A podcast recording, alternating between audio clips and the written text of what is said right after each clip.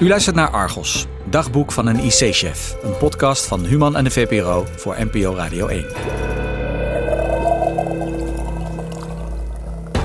Amal Geerbes is hoofd van de IC-afdeling van het VU Medisch Centrum en hoogleraar intensive care geneeskunde. Speciaal voor Argos houdt hij een audiodagboek bij over alles wat er speelt op zijn afdeling. Op weg naar huis, na zijn lange dagen in het ziekenhuis, spreekt hij zijn vragen en overpeinzingen hardop uit. Kunnen we de toestroom nog aan? Maken we de goede keuzes? Is alleen het beste mondkapje wel goed genoeg? Of kan het ook met iets minder veilig materiaal? Allerlei zaken die in deze tijd van crisis alsmaar door zijn hoofd spelen, waar hij ons deelgenoot van maakt.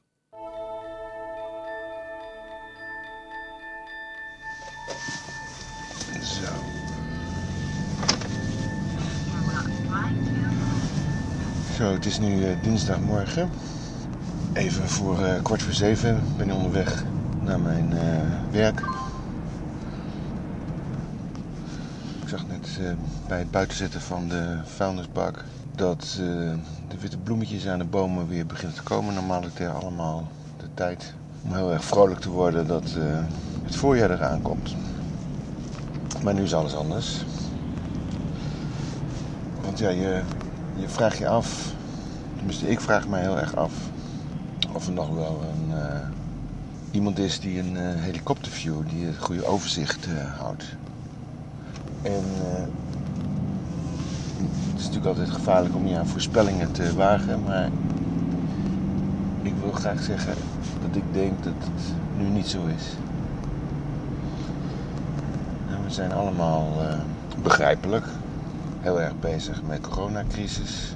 En alles, alles wordt daar nu op ingericht vanwege een virus wat ja, een hele vervelende, ernstige ziekte veroorzaakt. En waar ook, wat we ook doen, hoe goed we het ook gaan doen, veel mensen aan zullen overlijden.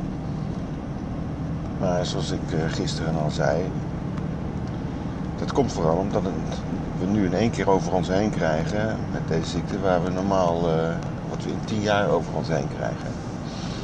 Het is heel beangstigend. Maar dat is een feit. Welke maatregelen allemaal genomen zullen gaan worden.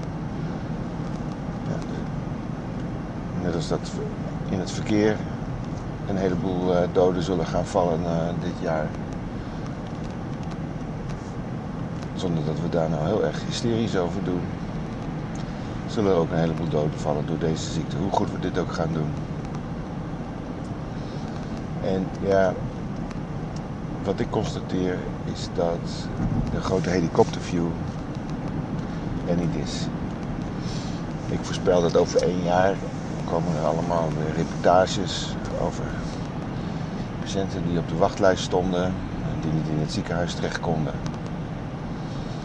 Gisteren zei een van eh, onze medewerkers die getest was, die zei van ja, ik ben helaas, eh, was de test negatief. Ik had eigenlijk veel liever dat die positief was geweest. Want eh, als ik het nu eh, heb en er gebeurt wat, dan is er tenminste nog plaats voor mij in het ziekenhuis. Ik had een, eh, een vriend aan de telefoon en eh, die zijn buurman staat op de wachtlijst voor hartoperatie. Komt nauwelijks meer van zijn eh, stoel af vanwege pijn op de borst. Maar hij kan nou niet geopereerd worden. Ik had eh, een andere vriend aan de telefoon. Die zijn eh, echtgenote zit eh, midden in chemotherapie. Ja, en dan hoor je ook allemaal dingen van die niet gaan zoals ze normaal zouden moeten gaan. Ik zou toch wel willen oproepen om proportionele maatregelen te nemen. Het is ook allemaal zo contradictoire wat er allemaal gebeurt. Hè. Denk bijvoorbeeld, drie jaar geleden moesten wij van eh, onze bazen wegens bezuinigingen IC-verpleegkundigen ontslaan, die we net hadden opgeleid. En dat, ja, dan denk ik dat ik daar meer verstand van heb dan anderen en adviseer dat tegen. En dan ja, wordt zo'n besluit genomen en dat wordt de bazen wordt het natuurlijk ook van boven door hun bazen weer eh, opgelegd. En dan denk je van ja, is er nou iemand die daar een groot overzicht en een wat langer termijn beleid heeft uh, gemaakt. En ja, mijn zorgen voor de patiënt die normaliter een beroep zou doen op het gezondheidssysteem. En waar dus nu bovenop een hele groep van coronapatiënten zijn gekomen. Patiënten met coronavirusaandoening. Ja, die gewone patiënten die helemaal konden vertrouwen op ons systeem, ja, die, die hebben nu wel een handicap.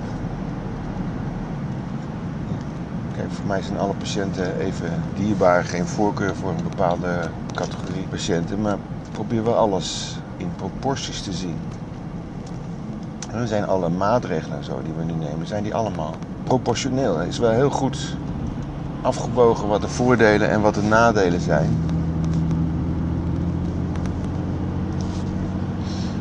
want wat je nu echt krijgt, ik zag het gisteren uh, ook uh, op de televisie. Er is echt zo'n zo, zo stemming, uh, stemmingmakerij. Nou ja, we moeten naar totale lockdown. En het was lang geleden dat ik naar de Nederlandse tv gekeken heb. De reden dat ik nu even keek naar een aantal dingen was dat een van onze stafleden in een talkshow ging optreden goed, daarvoor was een uh, programma waar ik ja, ook niet meer weet wie dat precies waren, maar in ieder geval is er dan één iemand die kennelijk ja, belangrijk is en die zegt: Ja, ik denk toch dat de regering gegevens achterhoudt over de ernst van de besmettingen en hoe besmettelijk het is. Er is iets wat wij niet weten nou, was dat op zichzelf wel een goede opmerking. Hè? Want er zullen heel veel dingen zijn die wij niet weten. Maar om nou op deze manier als ja, verantwoordelijk bekende Nederlander dit soort opmerkingen te plaatsen, zou ik zeggen, nou neem toch even een voorbeeld aan een uh, voetbaltrainer. Toen hij wat gevraagd werd over, een, uh, over het coronavirus, zei hij van nou vraag het alsjeblieft aan mensen die er verstand van hebben. Misschien kunnen die mensen ook gewoon even daar niks over zeggen. Want helaas is het zo dat als je veel voor de tv bent, dan denkt iedereen dat je overal verstand van hebt. Ja, dus ik maak mij over die stemmingmakerij maak ik mij zorgen. Want dat draagt allemaal aan bij dat vervolgens de politiek beslissingen gaat nemen onder druk van de publieke opinie.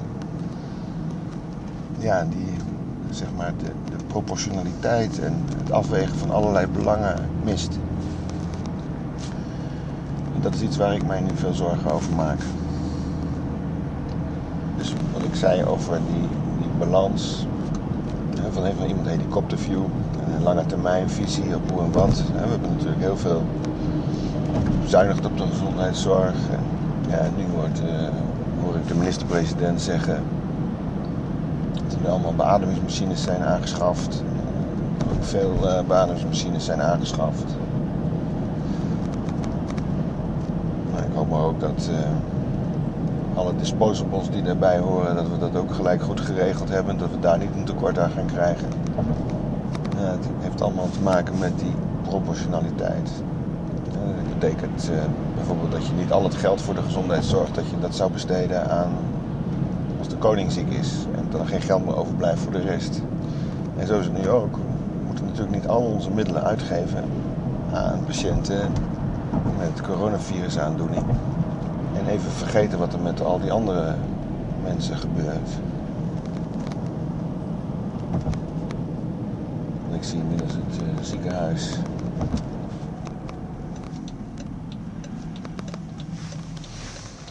Ja, ik voel toch iedere dag dat er iets raars aan de hand is. Tot zover het audiodagboek van Dr. Geerbers van vandaag. Als u zich op deze podcast abonneert, kunt u regelmatig een nieuwe bijdrage van hem beluisteren. Kijk voor meer informatie op vpro.nl/slash argos. Daar vindt u bijvoorbeeld ook het audiodagboek van een huisarts en nog veel meer interessante artikelen. Vindt u deze podcast de moeite waard? Laat dan een review achter in Apple Podcasts. Dank u wel.